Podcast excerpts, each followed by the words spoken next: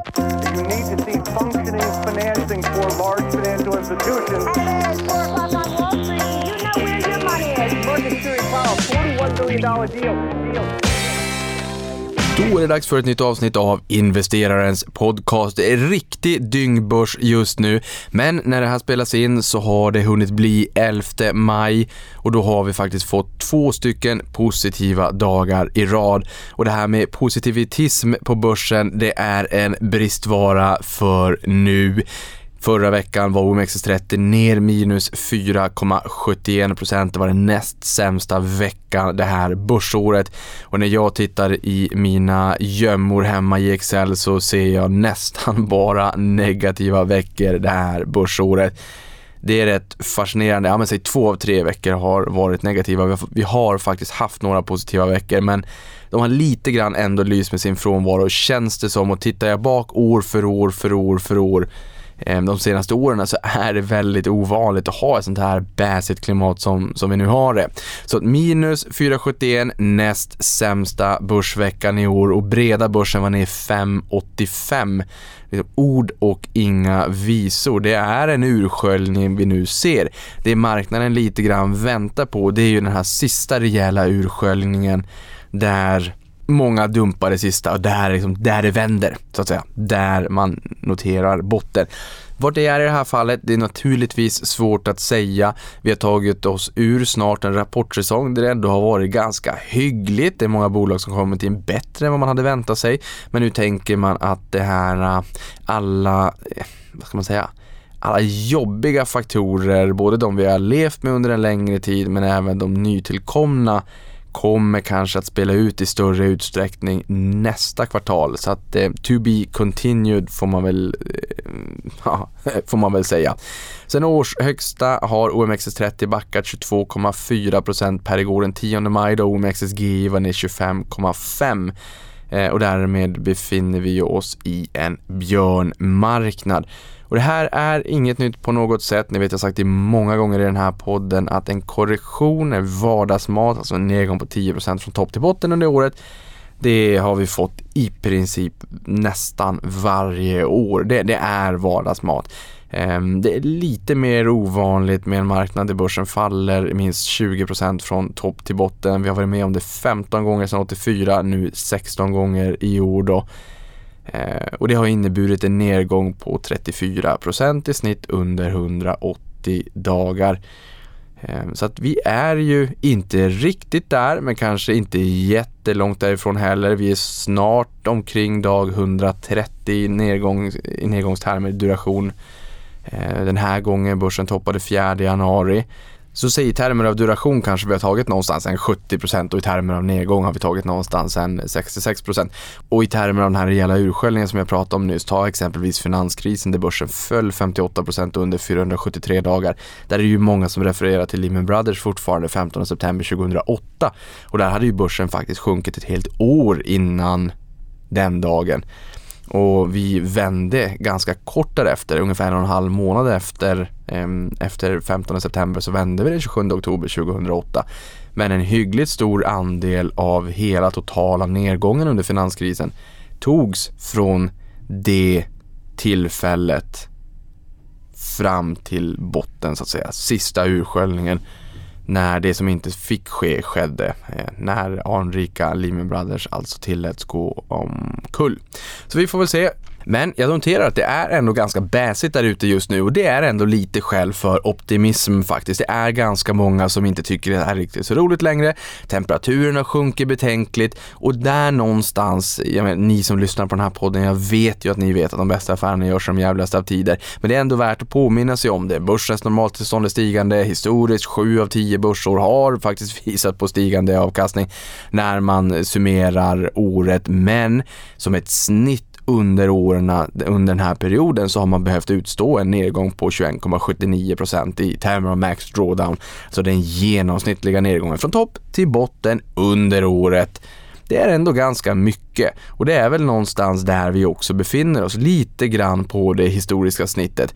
Även om det dras ner av år där vi har fått rejäla, rejäla nedgångar. Det är ju vanligare med en, en korrektion än en björnmarknad. Det vill säga att det är ändå vanligare att börsen backar någonstans minus 10 till minus 20 snarare än djupare ner än minus 20. Men det är de här rejäla nedgångarna som, som drar ner det snittet lite grann. Och det har vi ju sett senaste veckan också. Det har varit rätt mycket insynsdutteri bland stora eh, spelare ute på marknaden. Duktiga personer som har lastat in ganska mycket pengar. Och det tycker jag någonstans är ett tecken i tiden. Många småsparare kanske säljer medan många Ehm, företagsledare lastar in ganska mycket pengar. Nåväl, några spaningar. Dels flash crash på Stockholmsbörsen har vi haft senaste veckan. SBB ser ut att inkluderas i OMXS30 genom att bänka Skanska, amerikanska tioåringen, långt över 3 eller nu balanserar den väl kanske på 3% snarare. Kronan har försvagats rejält mot dollarn och står över 10 kronor. Idag när det här spelas in har vi faktiskt letat oss ner under 10 kronor men alltjämt ganska svagt. Fed höjde räntan med 50 punkter och utländska Philip Morris försöker knycka vår kronjuvel svenska Swedish Match. Man undrar ju vad Ivar Kryger hade sagt om det är så att han fortfarande hade varit med oss. Men om vi börjar med flash crash på Stockholmsbörsen. Det här var ju naturligtvis intressant 2 maj min telefon lyste upp som en julgran, det kom en massa pushnotiser, det kom en herrans massa kurslarm. Där börsen föll nästan 8% från 9.56 till 10 och lät under fem dramatiska minuter. Men det saknades pushnotiser från traditionell media om att någonting allvarligt skulle ha hänt. Vilket fick en att tro och tänka att det här borde vara någon form av tekniskt problem tog en stund innan Nasdaq eh, aviserade att det inte var tekniska problem, att det inte var en cyberattack och då eh, var det ju många som anade, antog att det var eh, mänskliga handeln om man så säger. Och ehm, det tog ytterligare en tid innan vi förstod att det var Citigroup som hade stökat till det lite grann. Så det var ju en mänsklig faktor bakom. Fatfinger, Stockholm Whale, kalla det vad ni vill. Ehm, men dramatiskt. Ehm, det här är ju ingenting man har varit med om i modern tid i Sverige. Enskilda värdepapper absolut. Börsen icke. Ehm, vi hade 6 maj 2010 på eh, amerikanska börsen och där försvann det på pappret 1000 miljarder dollar i marknadsvärde och i Sverige försvann det på pappret eh, strax under 1000 miljarder kronor. Eh, de här pengarna försvann ju naturligtvis inte, eh, men på pappret så att säga, i och med att börsen föll 8 eh, procent nästan då som, som mest. Och sen återhämtade det här sig och Stockholmsbörsen sa att de inte skulle makulera de här affärerna. Så det är ju klart, det är ju en del människor som har gjort väldigt, väldigt, väldigt bra affärer när vissa aktier var ner jättemycket. Kinnevik var väl ner mest i OMXS30 med en 22 procent och den som var ner mest på Stockholmsbörsen var väl någonstans 25 procent kan ni tänka, tänka er att sitta och titta på det här äh, när börsen bara rasar rakt ner i källan och man får se den typen av nedgångar på väldigt många papper. Det är otroligt dramatiskt. Så det här är någonting vi kommer prata om under lång tid framöver. Och nu idag, eh, för en liten stund sedan, så poddade vi i Avanza-podden med Susanna Grufman från Finansinspektionen och hon menade ju på att det här är naturligtvis ingen, ingenting som stärker förtroendet för den finansiella marknaden Eh, som svar på en fråga eh, där jag var lite nyfiken på om det här är något som hotar förtroendet för den finansiella marknaden. Men eh, man får väl se på det så som att det här är något som är otroligt ovanligt. Nu har vi varit med om det. Förhoppningsvis så slipper vi vara med om det under lång tid framöver. De aktierna hos oss på Avanza som handlades allra mest under den här timman och där man också var på hugget under det här temporära stöket var SBB, Agerbio, Investor, Embracer, Leo Vegas, Sinch, Evolution, H&M, Volvo och Kinnevik. Sen har vi förra veckan, Fed höjde med 50 punkter. De började höja med 25 punkter här tidigare. Det var första höjningen från 2018. Nu drämde de till med 50 punkter. Och där tyckte ju marknaden att, oh vad skönt att ni inte höjde med 75 eller kanske till och med 100 punkter. Ehm, och när Powell pratade här sen så fick vi ett intradagsrally när han menade att 75 punkter inte är på bordet för, för nu. Trots det, alldeles oavsett, när vi ändå stängde böckerna för eh, april månad så såg vi att eh, det blev den sämsta månaden för tekniktunga Nasdaq sedan IT-kraschen 2000. Eh, dagen efter är det klart att det här, eh, eh, dagen efter i samband med det här beskedet från Powell så är det såklart att de fick vind i seglen, de aktierna där man är orolig kring stigande räntor och där de är räntekänsliga om man så säger. Men dagen efter så såg vi ändå att tioåringen fortsatte att pinna på uppåt vilket skrämde marknaden. Så då fick vi ett rejält börsfall igen. Eh, och min kollega Magnus Lilja, chef för Avanzas Private Banking, menar att japanen dumpade i jättemycket amerikanska räntepapper. Och det är klart, utbud och efterfrågan, dumpar du amerikanska räntepapper, då trycker du ner priset och du trycker upp yielden och det skrämmer marknaden. Nu var det ju inte enkom dem, så det, är inte, det går ju liksom inte bara att skylla, och, skylla på och peka finger eh, mot japanerna, men det var ju en bidragande faktor. Och någonstans så har vi ju stuvat om portföljerna, men någonstans tar det ju slut den här rotationen vi ser från eh, tech till eh, mer traditionella bolag. Och någonstans så tar det ju också stopp för den omstuvningen vi ser på, eh, på räntemarknaden.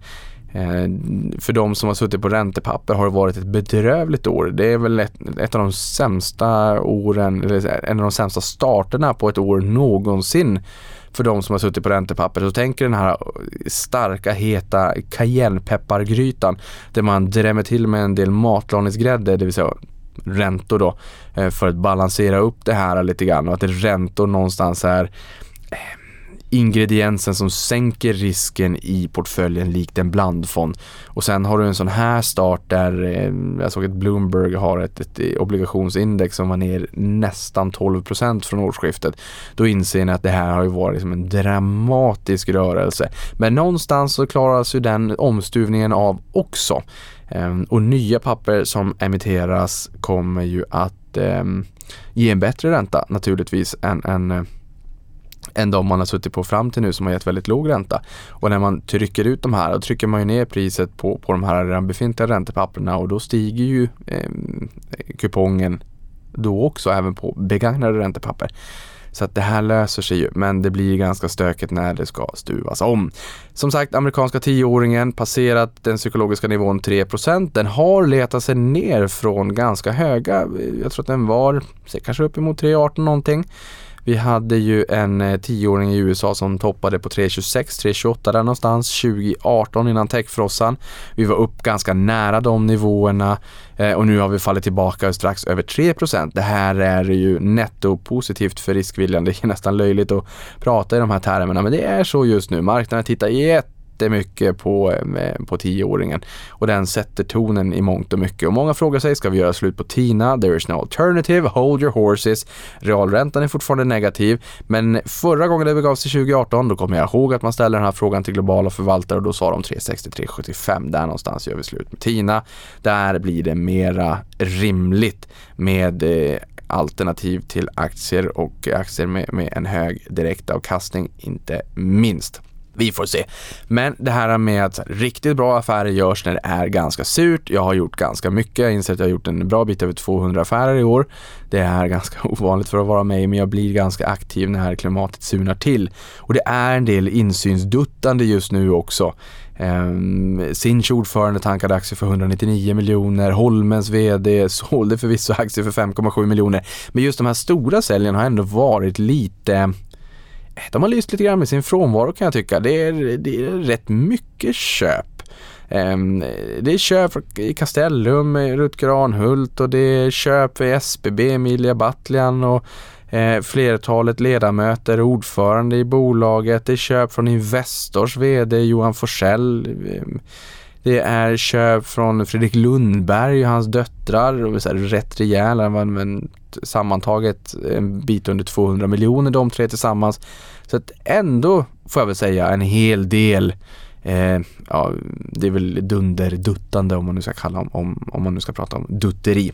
Här under veckan så väntar vi också på inflationssiffror. I USA har de redan kommit, de var högre än förväntat men där får man också grotta ner sig i komponenterna Ehm, och, och, se vad är det som drar och vad tror man där. Marknaden börjar ju mer och mer räkna med att det kommer att rulla över. Vi får väl helt enkelt eh, se då. På torsdag kommer svenska siffran KPIF som väntas stiga till 6,2 procent från 6,1 procent i mars. Jag tror förväntansbilden på den amerikanska siffran var på 8,1% ner från 8,5% i mars. Och nu när den kom in här äh, så fick vi en nivå som landade på 8,3 helt enkelt. Äh, så att alltjämt fortfarande eh, höga nivåer. Sist men inte minst hörni, ett nyhetssvep och då börjar vi med fastighetsbolaget SBB som har ökat sitt ägande i bostadsutvecklaren JM och som nu äger 29,96% av aktierna. Det vill säga en hårsmån ifrån budpliktsgräns vid 30% 29,96. Det är eh, banne mig på målsnöret. Frågan är ju naturligtvis vad är tanken? Kommer man helt enkelt att äta upp JM? Vi, vi, eh, vi får se. Investeringsbolaget Creades investerar 186 miljoner kronor för 12 procent av bolåneföretaget Stabelo som även vi Avanza är delägare i. Eh, och Creades VD John Hedberg sa citat “Vi har följt Stabelo under en längre tid och är imponerade över vad grundarna av bolaget har åstadkommit. Kombinationen av finansieringsstruktur och en fullt digitaliserad process utgör en av de största innovationerna vi sett på bolånemarknaden på många år.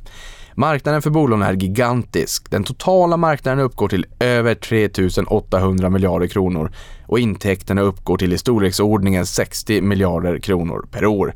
Vi ser det inte som omöjligt att Stabelo med tiden kommer att göra för bolånemarknaden vad Avanza har gjort för sparmarknaden då VD John Hedberg. Spännande. Sen har vi Sandvik vars aktieägare på årsstämman beslutade om att dela ut och börsnotera samtliga aktier i dotterbolaget Aleima. Eh, om det nu är så att jag uttalar det där rätt. Fem aktier i Sandvik berättigar till en aktie i Aleima. Utdelningen förväntas ske den 29 augusti och första dag för handel väntas bli 31 augusti. Så då har vi ju ett bolag i alla fall i pipeline att komma till börsen, vilket är trevligt. Noteringarna har ju lite grann lyst med sin frånvaro i det här klimatet. Sen har vi det amerikanska tobaksbolaget Philip Morris som har lagt bud på Swedish Match om 106 kronor per aktie. De vill köpa ut detta anrika bolag med budpremie på 39,4% jämfört med stängningskursen innan de här ryktena började leta sig ut i marknaden. Och det är ju klart, den här aktien har ju faktiskt gått eh, väldigt bra och sedan 2015 har den underpresterat OMXS30 en enda gång vad i där ändå ingår i det här prestigeindexet. Så att bolaget har gett en defensiv karaktäristika lite grann till indexet och eh, varit en trygg boj i börsbukten för många sparare hos oss med, vi har ju en bit över 60 000 aktieägare i Swedish Match. Ehm, och det jag kan tänka mig att vi har ju en hållbarhetsdiskussion, tobak eller inte etc. Men det här är en aktie som väldigt många har gillat och de har väl återköpt halva aktiestocken sedan de kom in till börsen 97-98 och gett en, en väldigt, väldigt god avkastning. Ofta när jag har tittat så är det just Swedish Match, de har fortsatt att tugga och legat i toppen när jag har tittat historisk avkastning för komponenterna som ingår i OMXS30. Så att Tråkigt om vi skulle tappa det här bolaget. Styrelsen har ju sagt att de rekommenderar budet. Svaga kronan gör ju att utlänningar tycker att det kanske är lite extra billigt i Sverige just nu. Aktien var förvisso upp på året. Det är, det är ju inte jättemycket som är upp på året, men, men den här var det. Men alldeles oavsett, just nu kanske det kliar lite extra i fingrarna också med, med många bolag som har sjunkit och med do, eh, kronan som har försvagats. Så det här kanske inte är det enda bolaget vi ser kom, som man kommer försöka norpa eh, från utländskt håll. Eh, jag kan tänka mig att vi kommer att se en liten våg av konsolidering. Sen har vi ju värdet på global ma aktivitet på tal om eh, affärer, det vill säga företagsförvärv och sammangående, så sjönk 29% under första kvartalet enligt Reuters. Sen kom Swedish Match. Ehm, och en starkt bidragande faktor sägs ju föga förvånande då vara marknadsvolatiliteten och Rysslands invasion av Ukraina. Men sen kan man ju också tänka sig att vi ser en rejäl kostnadsinflation på sina håll och, och då kan det nog vara ganska intressant kanske att gå samman och, och, och ur, utvinna synergier och få ner kostnader etc. för att hålla tätt bakåt. Likväl som man faktiskt kanske också försöker gasa full fart framåt. Eh, och inte nu bara i Swedish Match fall men generellt så är det klart att om man kan knipa en och annan konkurrent så kanske man också får lite bättre pricing power. Det beror ju naturligtvis på hur fragmenterad marknaden är som man eh, verkar på. Nettosparandet i aktiefonder var positivt i april för första gången sedan december i fjol enligt fondbolagens förening. Totalt nettosparande på 3,3 miljarder kronor varav 3,9 miljarder brutto in i aktiefonder.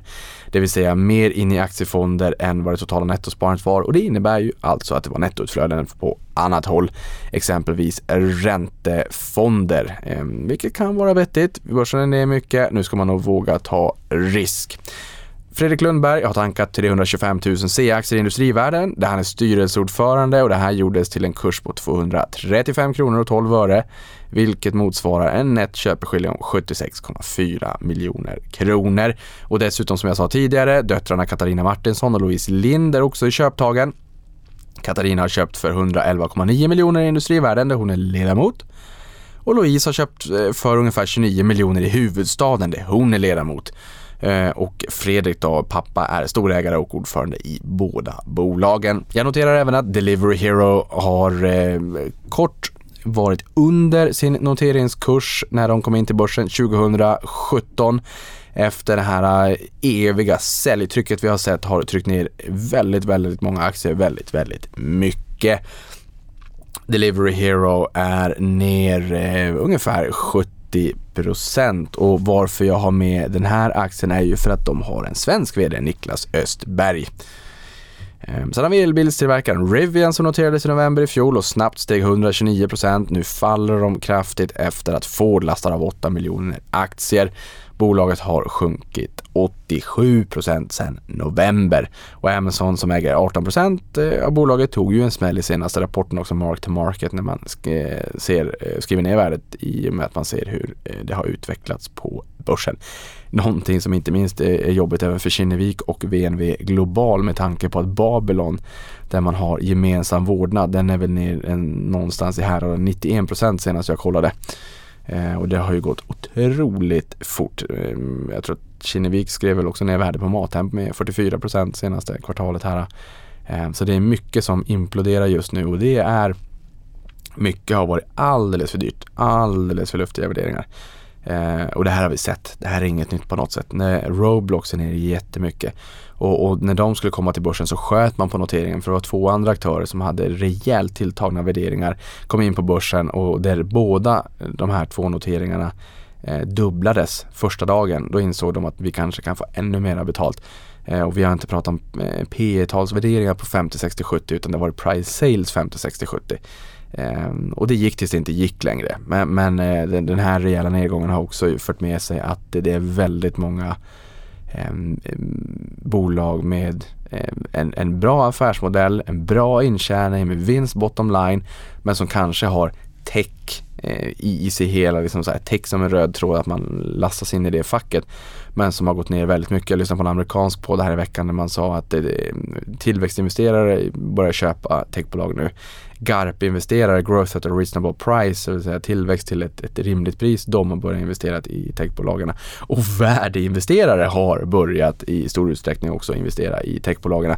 Det är lite grann en, en helt ny värld, men å andra sidan så är det rätt många stora, eh, rätt stabila, digitala, globala techbolag som handlas till en vinstmultipel som är betydligt lägre än exempelvis svenska Axfood.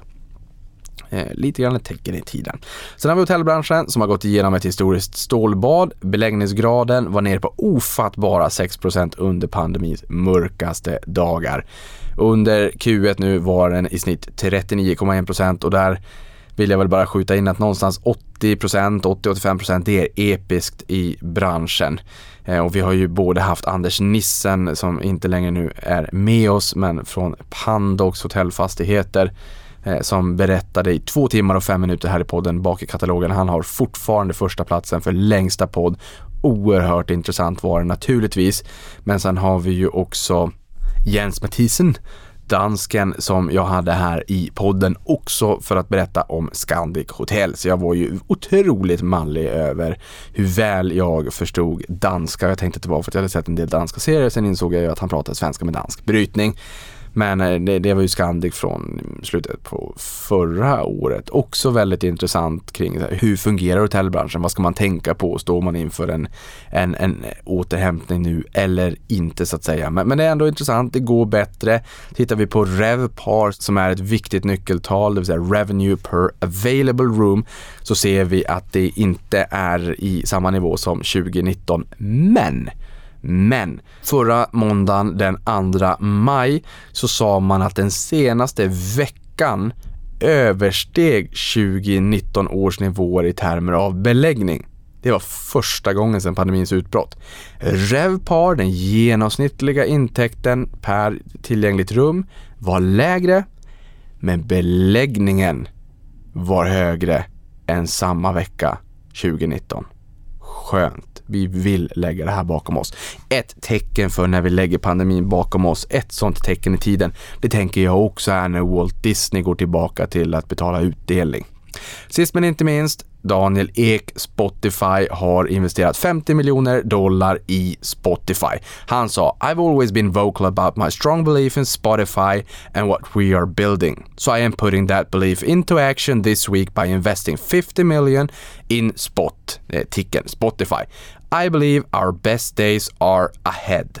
Daniel Ek. Och med de orden, vi gillar pilotskolan. Det är bra att man inte bara visar med ord utan även med plånbok. Tack för det, avkastning på er och sen hoppas vi att det blir en trevligare börsvecka fram till att vi hörs nästa gång. Dessutom så kommer jag också gästas av eh, Soltech som ska berätta lite mera om solceller. Så det blir nästa avsnitt. Sen har jag börjat bygga upp en liten backlog med bolag också för att komma och gästa och berika oss. Vi måste lära oss mer kring bolagen på börsen när det nu bjuder upp till bäsdans. Tack för mig, vi hörs igen snart igen.